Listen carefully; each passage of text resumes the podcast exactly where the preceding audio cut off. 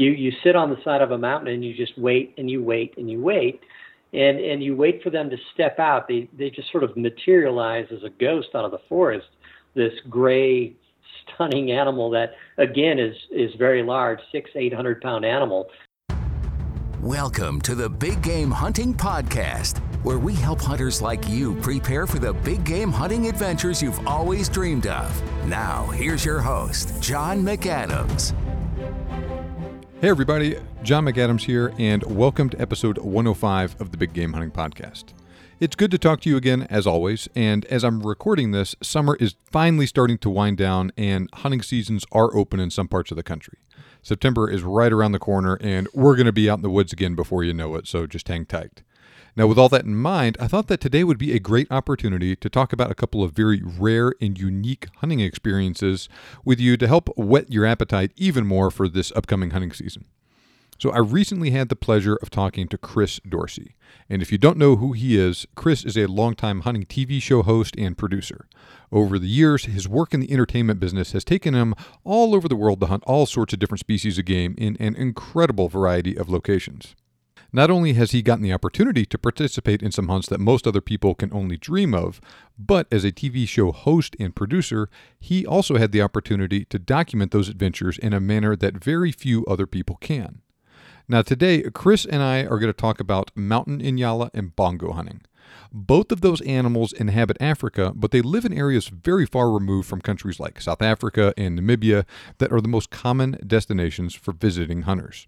As you can probably imagine, both Mountain Inyala and Bongo offer a completely different hunting experience as well, and as the saying goes, those hunts are not for the weak or the faint of heart. So strap in today because Chris and I are going to talk about a couple of very interesting and unique hunts. Let's go ahead and get started. All right, well, Chris, it is great having you on the show today. Thank you so much for joining us. Great to be here, John. So, your career has taken you all over the world, and you've had the opportunity to hunt all kinds of different exotic animals and, and all sorts of different exotic locations. However, today I really want to focus on two especially noteworthy animals: uh, the bongo and the mountain inyala. So let's let's start with the bongo. And so, for the listener who may not already know, can you tell us what the heck a bongo is to start out with?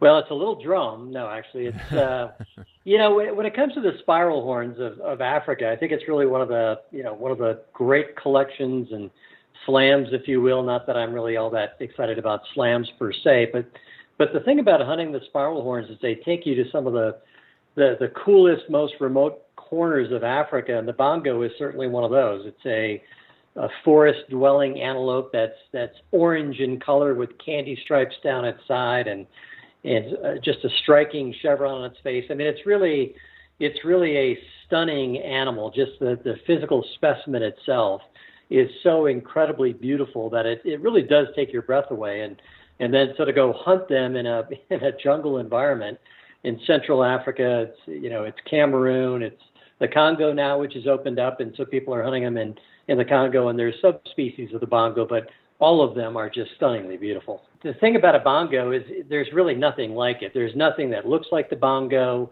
It's a very secretive animal. It's not a herd animal per se, although you'll see them you know, in collections and salt pans and things like that. But for the most part, it's a it's a pretty solitary critter.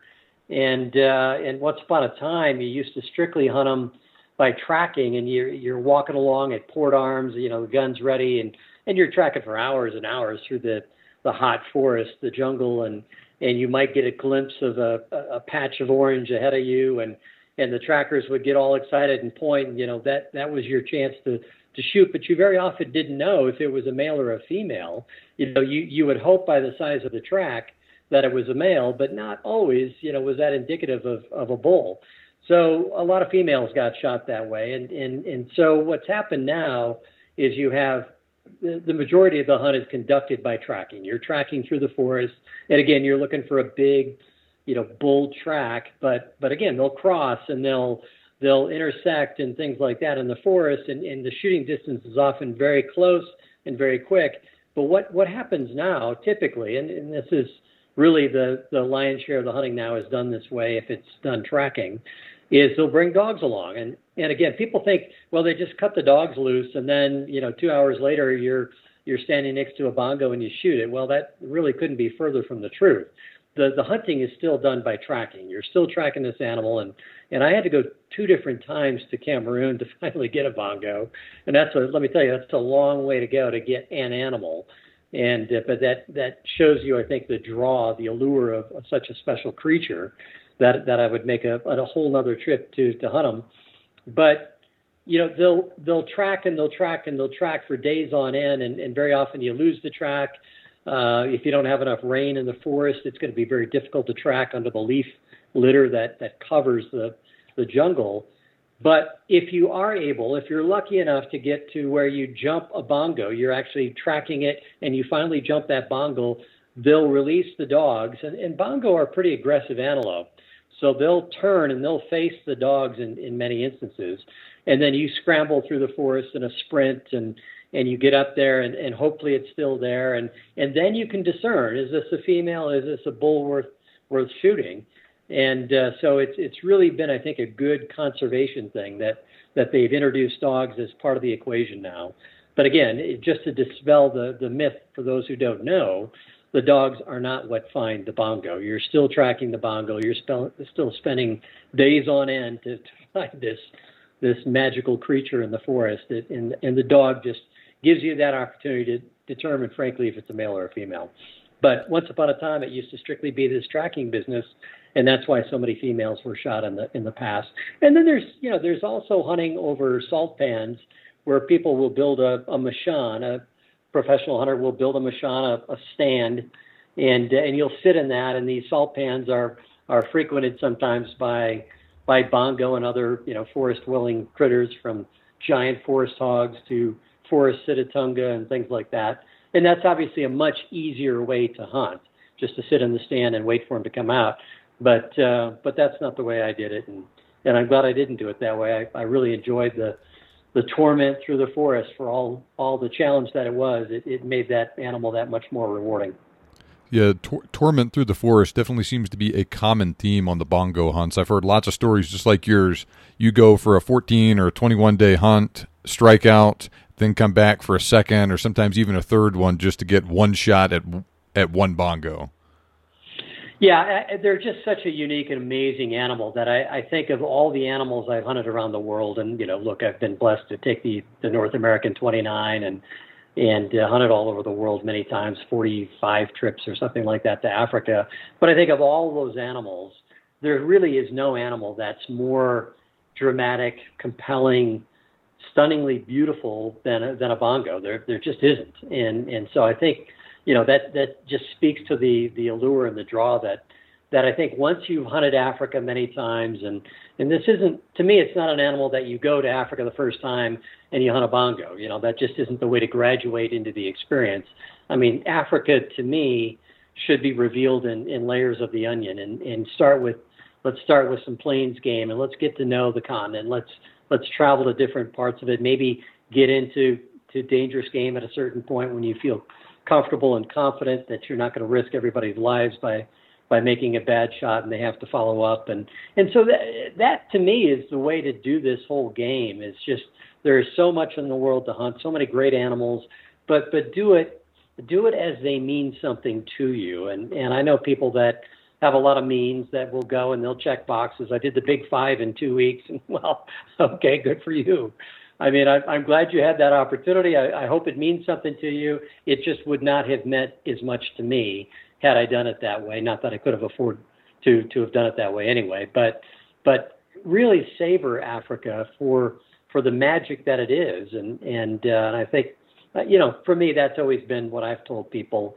You can even if you have the means, don't go and, and hunt all the premium animals of Africa in, in one one fall swoop. And uh, maybe if you're up there in years, you can justify more of that. But but try and savor it and, and go back and, and immerse yourself in all that this continent has to offer. And I think it'll be you'll you'll be rewarded mightily for, for having it done done that way. Yeah, it definitely seems like, especially with Bongo, that the um, that the the journey is the destination. Uh, with that, you're a completely different experience than what you're getting on a hunt in, in many other different parts of Africa, and mm-hmm. uh, you know, there's there's so much more involved in it with just shooting that one animal. Because yeah, if you if you were hardcore, oh man, if I don't shoot my bongo on this trip, it's going to be a failure. You're probably going to be disappointed. It sounds like then. Well, I, I think that's generally the case no matter what. You know, you're you're of course buying a hunt and not an animal, and I think you you know, as international hunters, we sort of accept that fact early on, or, or we live a very, very difficult life. I think it's just, and that that's what makes all these things worthwhile, and and it, it is the struggle. I think it was Ivan Turgenev, the famous Russian writer, who wrote, you know, the value of a trophy is directly proportionate to the amount of uh, of struggle and and uh, effort into its acquisition, and that really is the case. I mean, the harder you work for an animal, the more it means to you. And I look, I've shot animals like many people have that were extraordinarily big specimens. I mean, they were fantastic specimens, but maybe the hunt wasn't all that spectacular. It just, for whatever reason, it unfolded in sort of an easy manner. It wasn't as difficult as I thought it was going to be. It wasn't as challenging. I didn't spend as much time, and that animal, you know, just didn't mean as much to me as is maybe a sheep that I took in in Alberta, which wasn't a huge sheep. It was a legal ram but it was a spectacular hunt. It was a hunt I'll never forget. And and I think that's how we need to be processing this whole experience and and speaking about it. You know, I think when we talk to people about it, let's let's share that element. Let's share the struggle. Let's share how difficult it was. And and I think that's important for people who are, you know, particularly not hunters to understand that and, and what it means to you as a hunter. And so yeah, the bongo is is right up there. And and I think really because of where they take you, this this jungle environment is so different than the rest of Africa. And people say, well, I no, I've been to Africa seven times. Well, where exactly in Africa? Because you know, it's like saying, yeah, Africa's really Alaska, big. Yeah, Alaska is North America. Well, it's a little different than the Florida Keys, don't you think? And and that's kind of the breadth and scope of what you see in Africa as well. And and so it's uh, it's such a unique environment. I mean, we were talking about you know gorillas in the neighborhood and and and chimpanzees and and this kind of stuff in the area where you're hunting these bongos. So it's a it's a pretty pretty interesting, pretty fascinating, and pretty rarefied air, I think, as as hunting goes to to be hunting bongo. Well, tell us a little bit more about the struggle. What was the terrain like that you were going through? Uh, you know, the temperature, you know, that that sort of thing. Yeah, I mean, it, it it's the the whole deal, and the reason I didn't get a bongo the first time, and, and what I tried to do is I tried to combine a a, a hunt in northern Cameroon, which is stunningly beautiful terrain, and yet very different than southern Cameroon, which is the jungle. Northern Cameroon is is much more sort of Tanzania-like.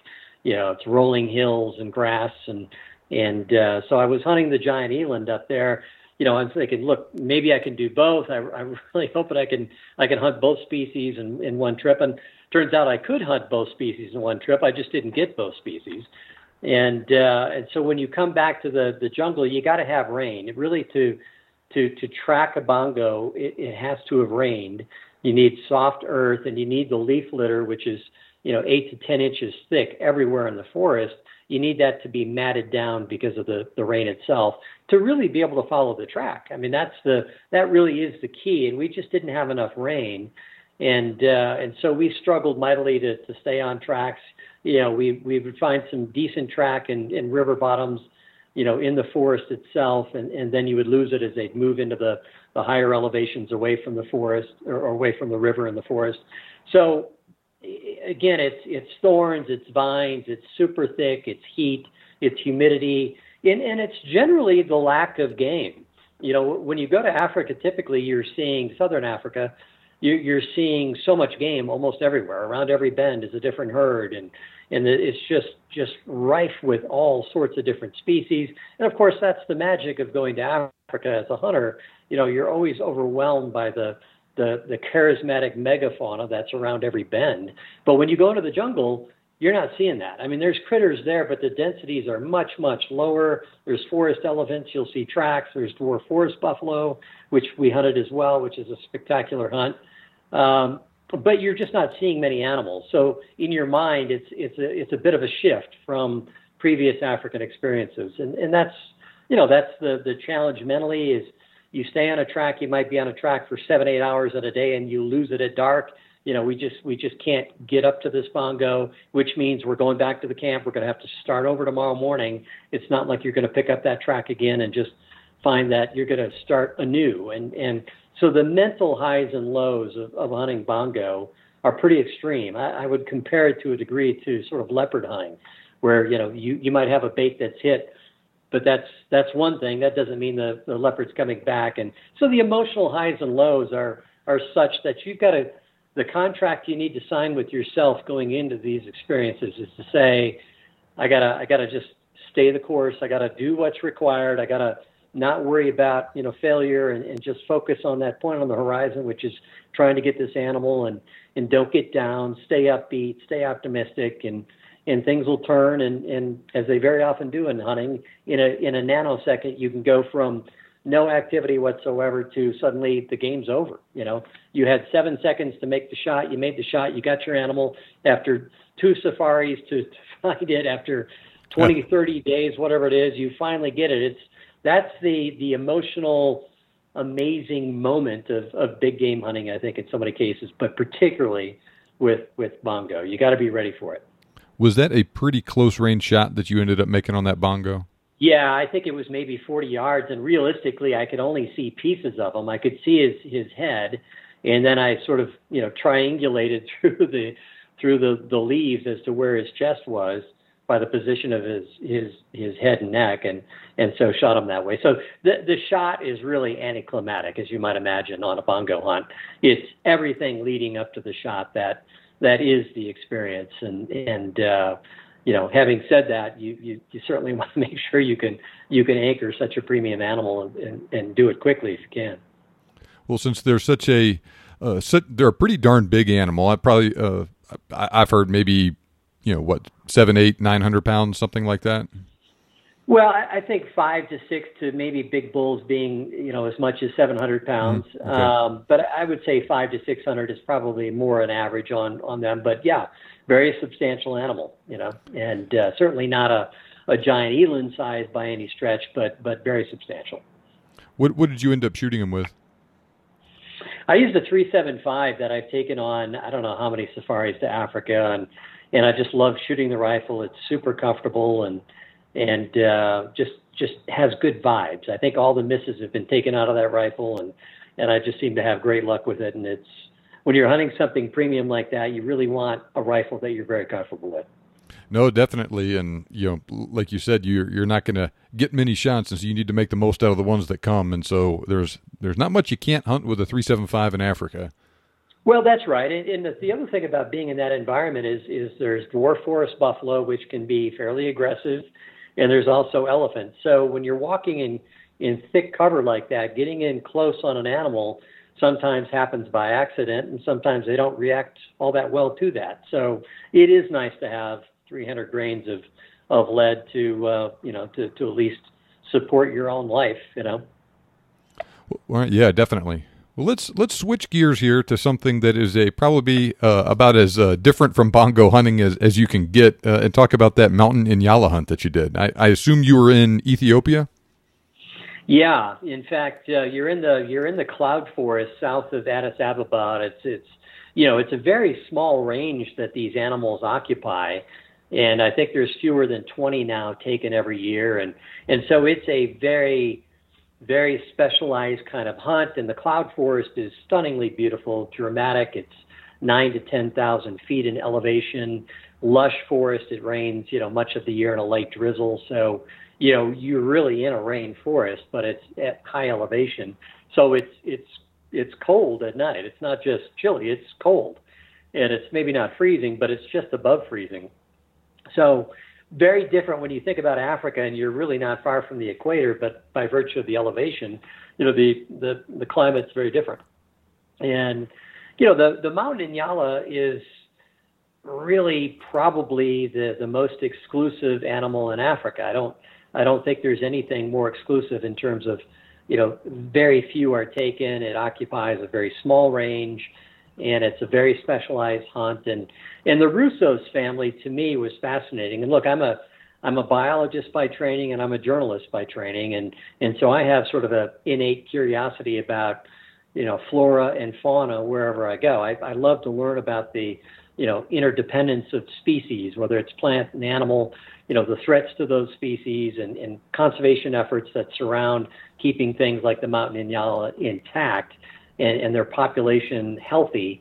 And and the Roussos family, it's it's Nassos Roussos, who's a was a, a Greek that was born in, in Africa and, and created this amazing safari company that really did specialize in in mountain inyala and in other species as well, but particularly the, the mountain inyala. And he really became, I describe him like the Lorax. You know, he's the Dr. Seuss character that spoke for the trees. He speaks for the forest, but he also speaks for the mountain inyala.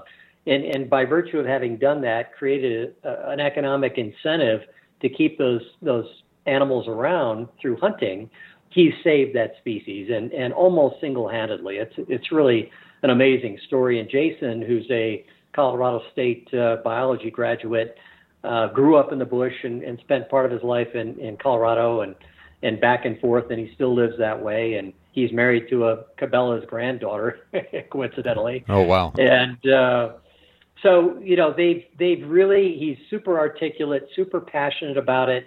So much fun to hunt with him. I mean, really one of the the best PHs I've ever seen any any guide PH anywhere in the world, just because he was so knowledgeable about the environment, all species, and, and plant and animal, and, and the relationship between them, and, and what it takes to keep them, you know, going, and the giant forest hogs and the leopard, and he, you know, he would walk through the forest mimicking sounds of the colobus monkey and, and leopard calls, and uh, he was a he was sort of this Tarzan character as a as a PH, but also super super passionate about hunting. So it just made the experience that much more rich and fun. I, I wrote about this in one of my my Forbes columns. I do a column for Forbes online, and I cover a lot of outdoor stuff, a lot of hunting, and a lot of adventure and wildlife art. Just had a piece yesterday on John Banovich, the wildlife artist, and and uh, so it was fun to kind of talk about the conservation effort that he is he is he and his family have done through hunting, and the role hunting plays in conservation throughout so much of the world,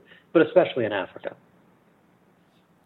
That is fascinating. I've I've heard about mountain inyala, and I've heard about people hunting them up in the mountains. I've, I wrote I read about one of Boddington's hunts up there, uh, but mm-hmm. the you know you're talking about the the conservation aspects of it. Uh, yeah, I'm familiar with that in general, but not the specifics of the of the mountain inyala uh, situation there in Ethiopia. That's a that, like I said, it's very fascinating. Yeah, I mean it's a it's a it's a very populated country. People don't understand how populated it's I think it's the most populated country in Africa. So what that means, obviously, is there's a lot of demand on natural resources in the country, and uh, and so these habitats that are occupied by by mountain inyala are rich forests. You know, the the fiber and the food, you know, via game that can be snared, et cetera, that's available in those forests are are are very attractive to the human population. So so managing the the give and take of what it takes to keep people happy and what it takes to keep the animals alive in those environments is really a delicate dance that that the Roussos family has done for a very very long time.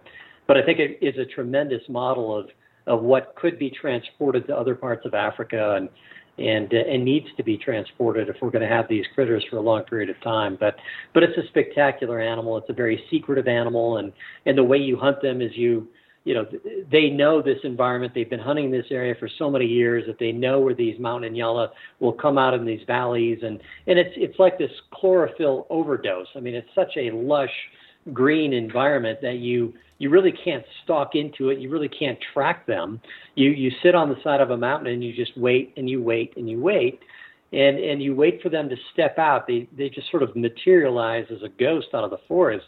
This gray stunning animal that again is is very large, six eight hundred pound animal, just deep chested, beefy, really bear no resemblance to the the Inyala of, of southern Africa. I don't even know why they call them Inyala. They're they just look very different than than any other, you know, the subspecies of, of other Inyala. And uh, and you wait for them to show up, and, and and you hope that it's you know the the right kind of bull, and and he only takes very you know, very mature animals, and and so it's a it's a wait and see game, and and and there's also other critters to hunt there. The giant forest hog, and we happen to see a just a magnificent specimen of a giant forest hog 50 yards away. And I, of course, I didn't have a tag, and those tags are are spoken for years in advance, and just didn't align that I could get a a tag for one. So I just I just reveled in seeing this amazing giant forest hog, which was he said maybe a mile from where the world record was taken. He said that thing was going to be very close to the world record in size, and so one of those amazing experiences in the in the cloud forest of Ethiopia. So I imagine that your shooting distances up there are much longer than what you had for the bongo, then, right?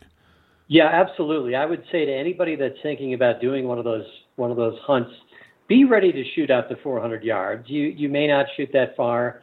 Uh, pretty good chance that you won't, but there's also a chance that you will because you're shooting from, you know, the side of a mountain to another side of a mountain in many cases. Mine was about 250 yards. Um, not a overly challenging shot, but but again, it's not a you know inside of a 100 yard kind of shot. And, and in Africa, those are long shots, as mm-hmm. you know. That's not a, a typically in Africa you're shooting inside of 100 yards in most cases. Um, so yeah, you need to be ready for that. And and uh, and the other thing about you know the psychology of hunting an animal that you know costs a lot of money. These are very expensive hunts. You know, an Ivy League education would be less expensive than hunting a mountain inyala, and and uh, so there's pressure that comes with that. You know, double that with a camera over your shoulder making television, and yeah, there's you know there's a little bit of a, a, a nerve factor that goes into because look, at the end of the day, if you cut if you cut skin on that animal, whether or not you recover it, it's your animal. That was your tag. You you've you've now just exhausted your opportunity. So there's a you know there's a bit of a bit of a pucker factor that comes with I need to make this shot. This one needs to count right now. And uh, so all that kind of weighs into your psychology when you're hunting, you know, expensive premium animals. And, and sheep hunters know all about this as well, and and they go through sort of the same the same pressure that that gets into the mindset of of a premium big game hunter. And so, what did you end up shooting the Inyala with? You know, I used a, I used a three seven five as well. Uh, there you uh, go. you know, you know it's just, it, again, it's one of those things that I'm very confident out to 300 yards with that. I was not thinking I would shoot beyond 300 yards, and and he he said, look, it would be very unusual to shoot beyond that, but it does happen. But it's your call, and if you are comfortable with that rifle, then go for it. So, yeah. The the three seven five. People should have went. Three hundreds are are perfect for a, a mountain inyala. Absolutely, the the perfect caliber I would say would be a a 300 and and uh, plenty of punch. And uh, again, they're not they're not extreme. Unlike a lot of animals in Africa, the mountain inyala is not an extremely tough animal. And and that's Jason would confirm that. He's like, look, if, if you hit it decently, you're going to find it. You're gonna you're gonna recover that animal. Unlike say maybe a kudu, which you know they're tougher. They just and an eland can be very tough as well. And and uh, so you know this in particular is not as as tough for whatever reason. You still have to make a good shot, but as long as you make a decent shot, you're going to recover that animal in most cases. Just from the physical standpoint, which of those hunts would you say was more physically challenging, the the in, mountain inyala hunt or the bongo hunt? You know, I, I, I live at almost 7,000 feet, so the elevation made no difference to me. Um, really wasn't difficult at all to negotiate that. And, you know, I work out at 7,000 feet and stuff. So I, again, I'm very used to that kind of elevation. I think if you're, if you're coming from the flatland, however, that's pretty stre- extreme elevation. I, I think you need to be in shape. You need to be ready for it. Um, you know, I don't know if you need to go to the, you know, the extent of, of dosing with Diamox and things like that, like you know extreme sheep hunters do. But but I think uh, you know you, you need to you need to be in decent shape to do it. It's not like you're running after and and, and you got to climb for hours and hours. It's not that challenging, but you're just at, at pretty high elevation for people that might be on the coast. So be be ready for that. I would say in terms of just the hiking and moving, the bongo is definitely more more challenging because you're always you're always on a track. You're always moving around all day long. And uh, Mountain Inyala, you're you're sitting very for hours on end, just waiting for a, a Mountain Inyala to materialize. What was travel like getting to and from Cameroon and Ethiopia from the United States? You know, it was that's a great question because you would think this must have been a, a nightmarish journey, but frankly, it, it it's amazing to me you know, having played this game for roughly 30 years now in international sporting travel, fishing, hunting, big game hunting, wing shooting, you know, how much infrastructure there is all over the globe to enjoy this lifestyle. you know, there's lodges, guides, outfitters, there's charter captains, there's all sorts of ways to get there. And, and frankly, getting to Ethiopia out of, out of Dulles in, in Washington, D.C., you know, Ethiopian Airways, believe it or not, is a, is a very good airline. And they flew direct to Addis and uh, and from there it was a charter flight. You know, so it was essentially two flights to get to camp, maybe an hour and a half, two hour drive to get up into the actual camp. So it was pretty darn seamless. I mean, you would be. I, I frankly was shocked at how easy it was to get there. Yeah, it's a long way, I get it, but in terms of you know the struggle of moving stuff around and changing airlines and going through customs and all that, it was really seamless. Cameroon, a little bit more difficult, and I, I know people that have gone into the CAR where you you can also hunt uh, bongo when it's not you know going through civil unrest, which is most of the time now. Uh, that that's a, a little bit more difficult, a little bit more challenging.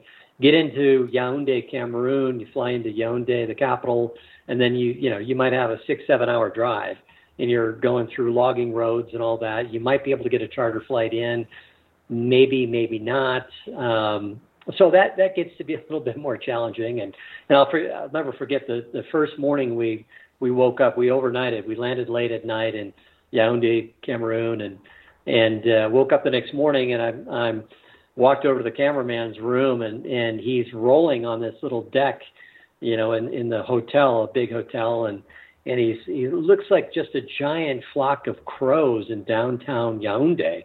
And I'm looking at this massive, big crows everywhere. And he zooms in on the camera. He says, "Hmm, those aren't crows."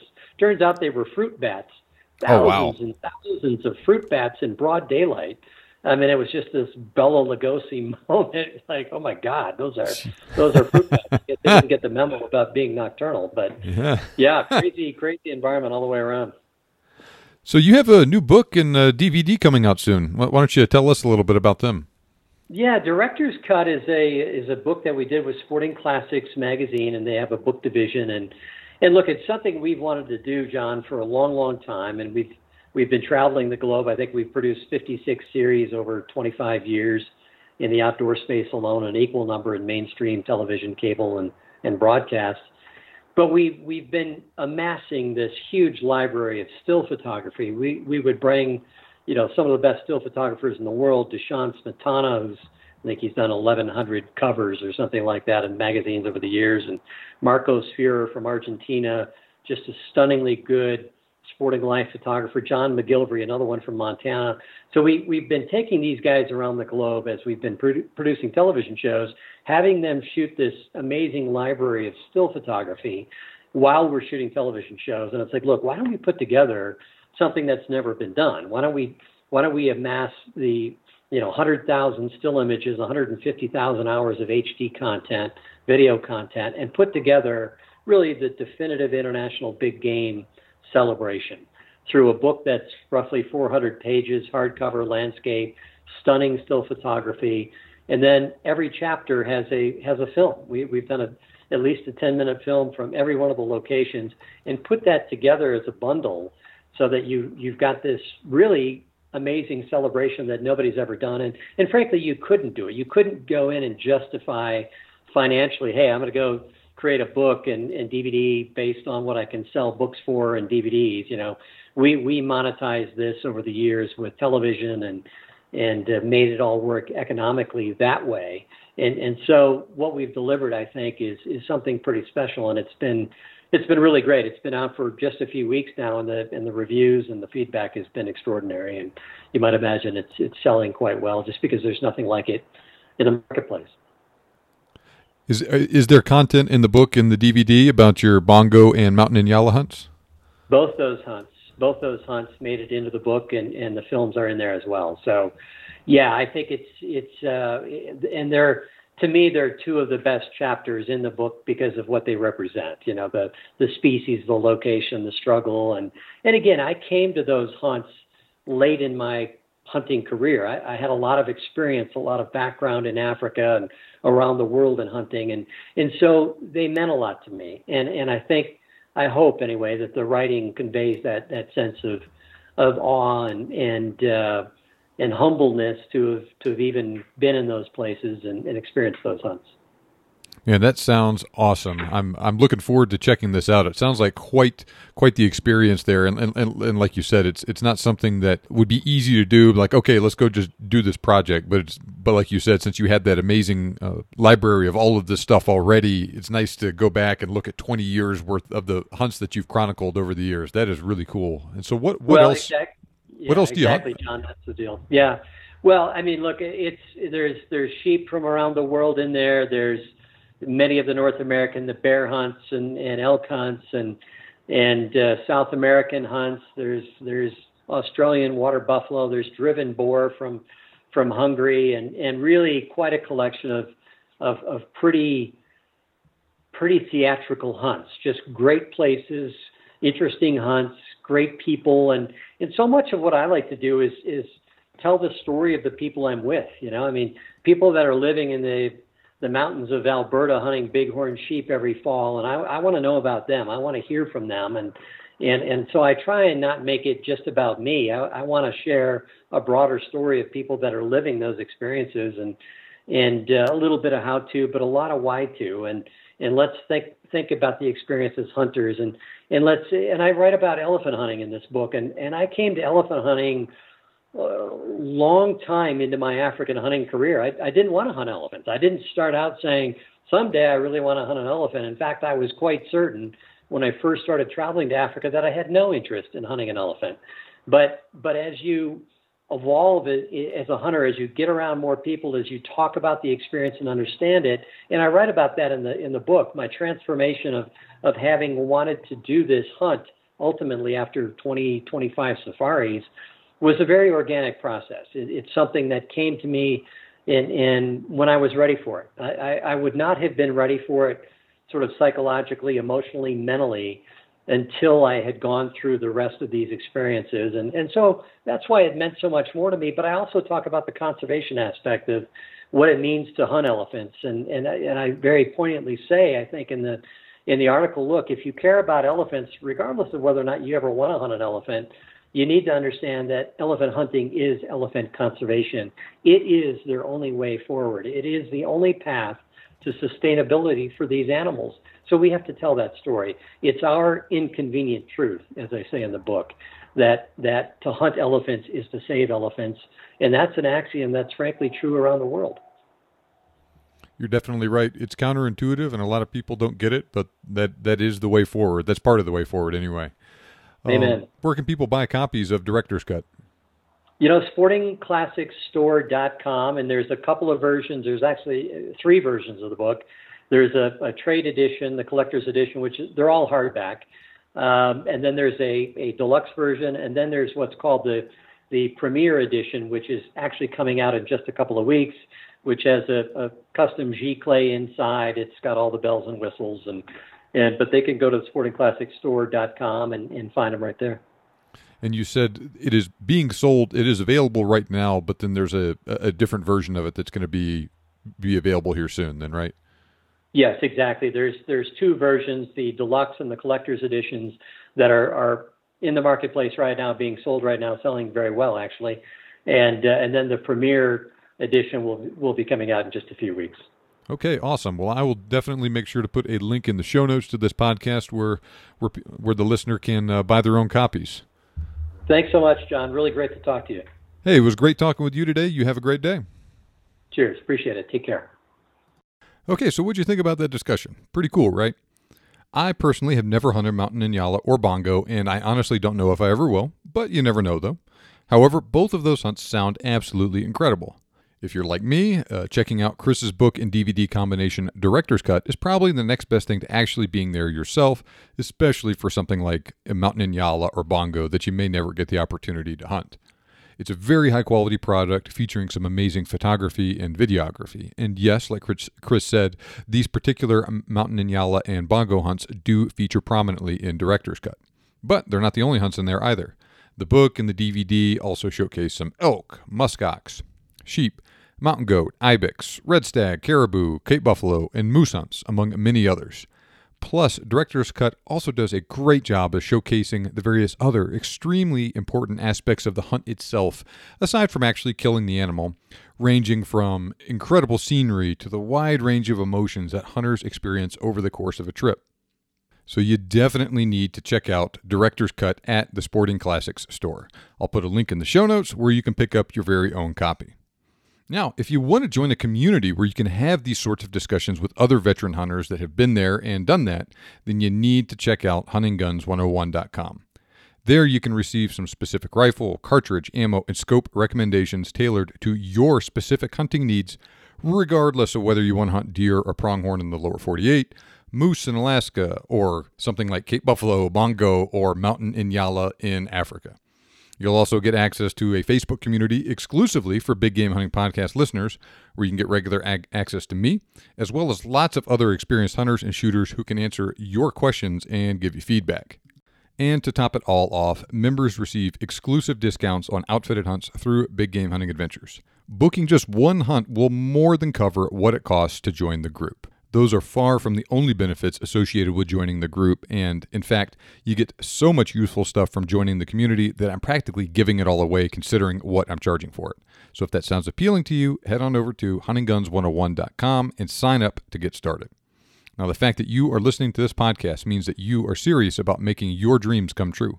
Follow me on Instagram at the Big Game Hunter and send any questions you have about the show to me on Instagram via direct message, or you can send me an email at john at thebiggamehuntingblog.com. Remember, you can make your dream hunt turn into a reality, and we can help. Thanks for listening, and I'll see you back here next time on the Big Game Hunting Podcast.